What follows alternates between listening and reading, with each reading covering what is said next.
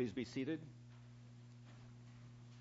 To those of you listening to us on the internet, to the men and women in our armed forces, wherever you may be, to our members and guests here at beautiful Savior Lutheran in Milwaukee, grace be to you and peace from God our Father, from our Lord and Savior Jesus Christ.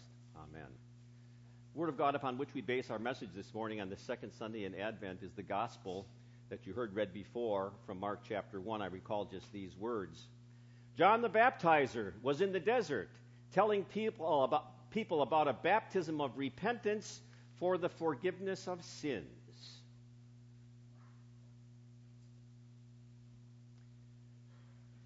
In the name of our dear Lord Jesus Christ, whose way was prepared by John the Baptist, my beloved.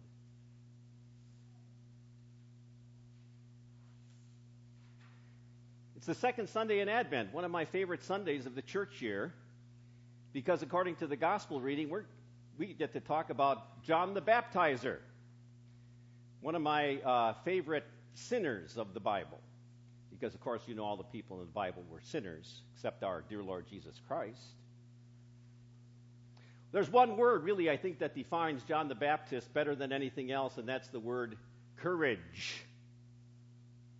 He was a man who was courage. He was courageous because, according to God's command, he was going to break a lot of the traditions, long standing traditions of the church of his day. It also took a whole lot of courage to live that austere life, uh, life out there in the desert uh, instead of uh, living in, in the city. He was also courageous to face the religious leaders of his day who were preaching a wrong religion. And so to them, he said everything that was politically incorrect. When they came out into the wilderness there, he said, You poisonous snakes. Certainly, that's a wonderful way to win friends and influence people. This morning, by way of Mark chapter 1, we once again want to take a look at John the Baptist, the man and his message. As prophesied by both Isaiah and Malachi, John would be the one, both by his life and his words, to prepare the way for Jesus. Now, John the Baptist, I think you remember from Holy Scripture, was the son of Zechariah, a priest, and his barren menopausal wife, Elizabeth. Now, in the Bible days, if your father was a priest, you had no choice in your vocation. You had to be a priest. That was all determined by God. Now, as the son of a priest, John was supposed to be wearing every day those white, beautiful linen garments. And he was supposed to take his turn in the temple, either offering incense or sacrifices of animals. And as a priest, he was also supposed to dine on the choicest parts of some of those sacrifices according to uh, God's plan. Instead, by God's plan, we find John the Baptist dressed in camel skins, not officiating in the temple, setting his pulpit up there, but rather out in the sand dunes of the Judean desert. His food was not priestly meats, but rather wild honey and grasshoppers. By John's arrival and his lifestyle, God was changing things. You know, it was way, way back at Mount Sinai when God gave the Ten Commandments out there in the wilderness that he first uh, ordained the priesthood. And it was a great visual aid for God's people. And what God was saying by having priests is this God is in heaven, and he is holy. Sinners here on earth are sinful. God is too holy to talk directly to sinners, and sinners are too sinful to talk directly to God. So God created the priesthood as mediators or go between. When God wanted to talk to uh, the people, he would talk to the priest, and the priest would talk to the people. When the people wanted to pray to God, they would talk to the priest, and the priest would talk to God. Moses was the first and greatest mediator and priest of all. When John came, he pointed to Jesus. He said, Look, the Lamb of God who takes away the sins of the world. Jesus was going to be a sacrificial lamb who would die as punishment for your sins and mine. Through Jesus Christ, God would declare the whole world not guilty of any of their sins so that they could go directly to God with their sins removed. No more priests needed. John the Baptist was the end of the priesthood, the end of the Old Testament and the beginning of the New. No more priests. So, whatever you do, don't call me Father Robbie. You now are all priests in your own right. The writer to the Hebrews says this, chapter 7 Jesus is such a high priest who meets our need, one who is holy, blameless, pure, set apart from sinners, exalted above the heavens. Unlike the other high priests, he does not need to offer sacrifices day after day first for his own sins and then for the sins of the people. He sacrificed for their sins once for all when he offered himself. John should have been wearing his white linen, sacrificing in the temple. But no more sacrifices needed. Behold, the Lamb of God who takes away the sins of the world. That's why don't we do, don't do any sacrificing in the Lutheran Church. We don't sacrifice any incense. And we certainly do not sacrifice the body and blood of Jesus Christ when we uh, uh, offer the Lord's Prayer. When we go to the Lord's Prayer, we receive Jesus' body and blood for the assurance of a once and for all sacrifice that takes away the sins of the world. By his life and by his appearance, John the Baptist preached no more priests, no more sacrifices. Behold the Lamb of God, himself the victim, and himself the priest. John the Baptizer, though, also uh, spoke a very powerful verbal message. Predicted by both Malachi and Isaiah, John was going to prepare the way for the Lord. His assignment was to make people's hearts ready for Jesus and that would mean some change. Some changes would have to be made. And you know, change is never easy. John the Baptist's message was very simple. He said, Repent, change. Your minds have to change, your hearts have to change. And once you change your minds and your hearts, then your lives will have to change too. And in fact, and change was hard. In fact, it was impossible. It could only be worked by God. The people needed to change their minds because the long awaited Messiah finally was coming. But that's not who they were waiting for. A lot of the people were expecting a earthly political deliverer who would take the national stage and with, with uh, celebrity status return uh, Jerusalem to the wonderful uh, comforts of the time of King Solomon. Instead, there came walking into the wilderness the sweaty son of a carpenter. Change your minds, people, and repent. Stop looking for some army general. Look to the carpenter. The people always ne- also needed to change their minds because what they thought was wrong. They thought that they had an automatic in with God because they were descendants of Abraham. Our racial and our cultural heritage opens all the doors to heaven for us. We are sons and daughters of Abraham. John the Baptist said, You're going to have to change that thinking. True religion has nothing to do with your relationship with Abraham, but everything to do with your relationship with God what you know about him and what he does for you. Now, I think today there are also some people who need to repent, who don't think that their relationship with God is all that important. I was baptized in the church. I was confirmed in the church. I call myself a Christian. I had a buddy like this, too.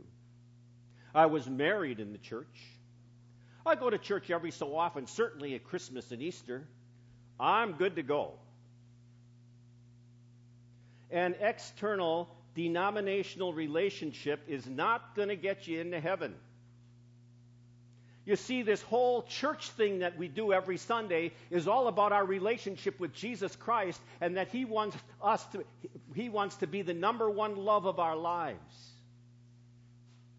He wants to establish, and um, to establish a relationship like that means that we'll have to know who we are.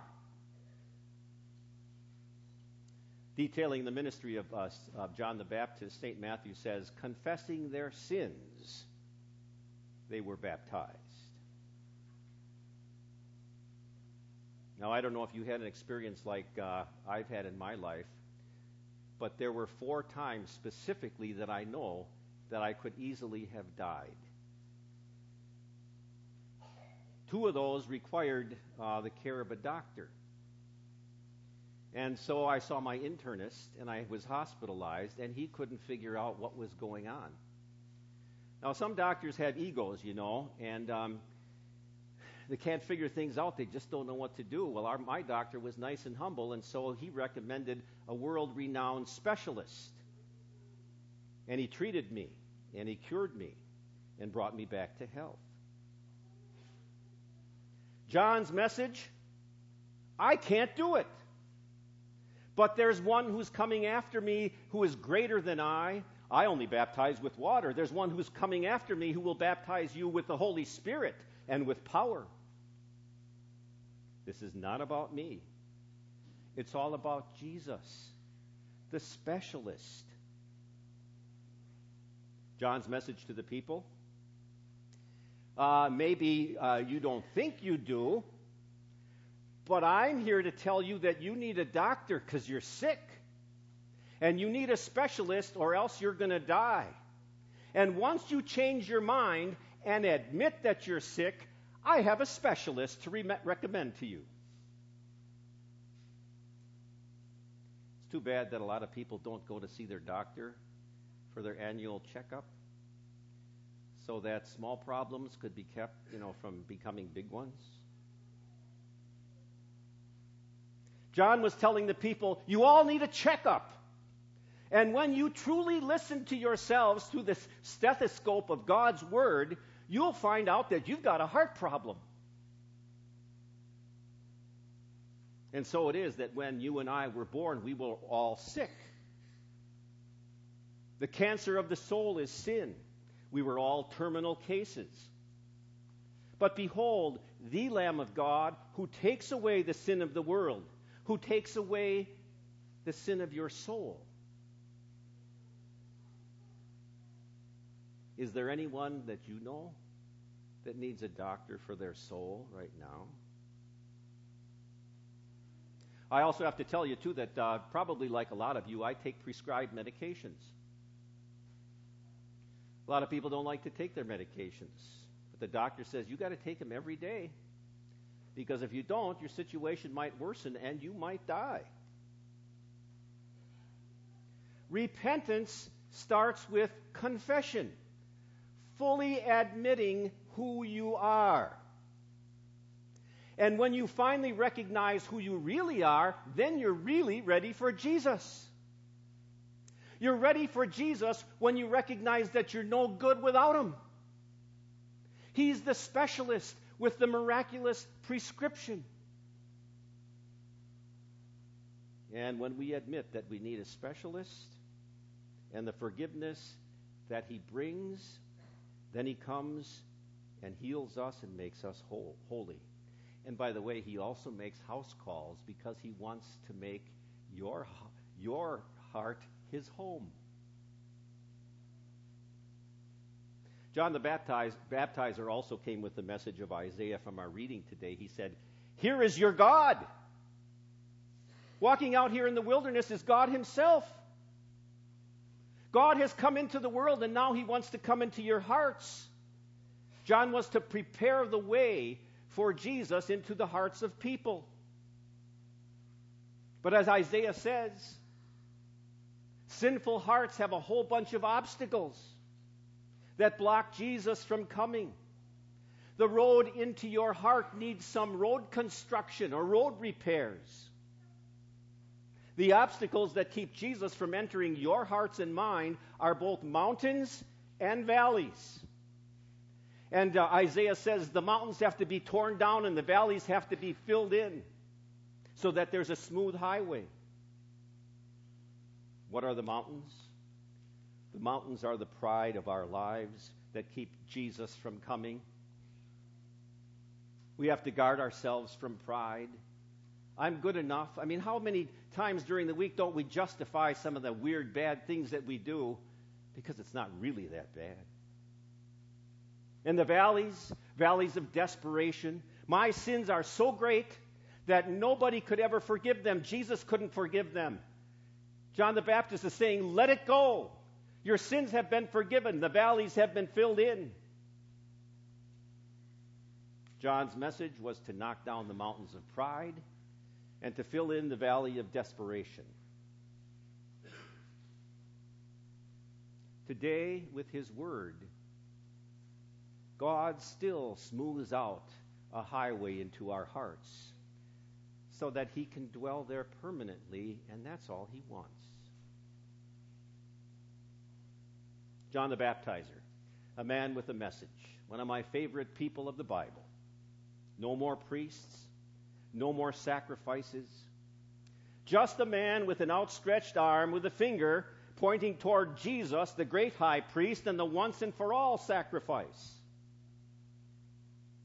His message? Repent. Stop denying it. You're sick and you need a doctor. And once you admit it, I have a specialist just for you the Lord Jesus Christ, who will cure you and care for you forever. So look, the Lamb of God who takes away the sins of the world. And that means your sins too, now and forever. In the name of the Father, and of the Son, and of the Holy Spirit, Amen. Please stand.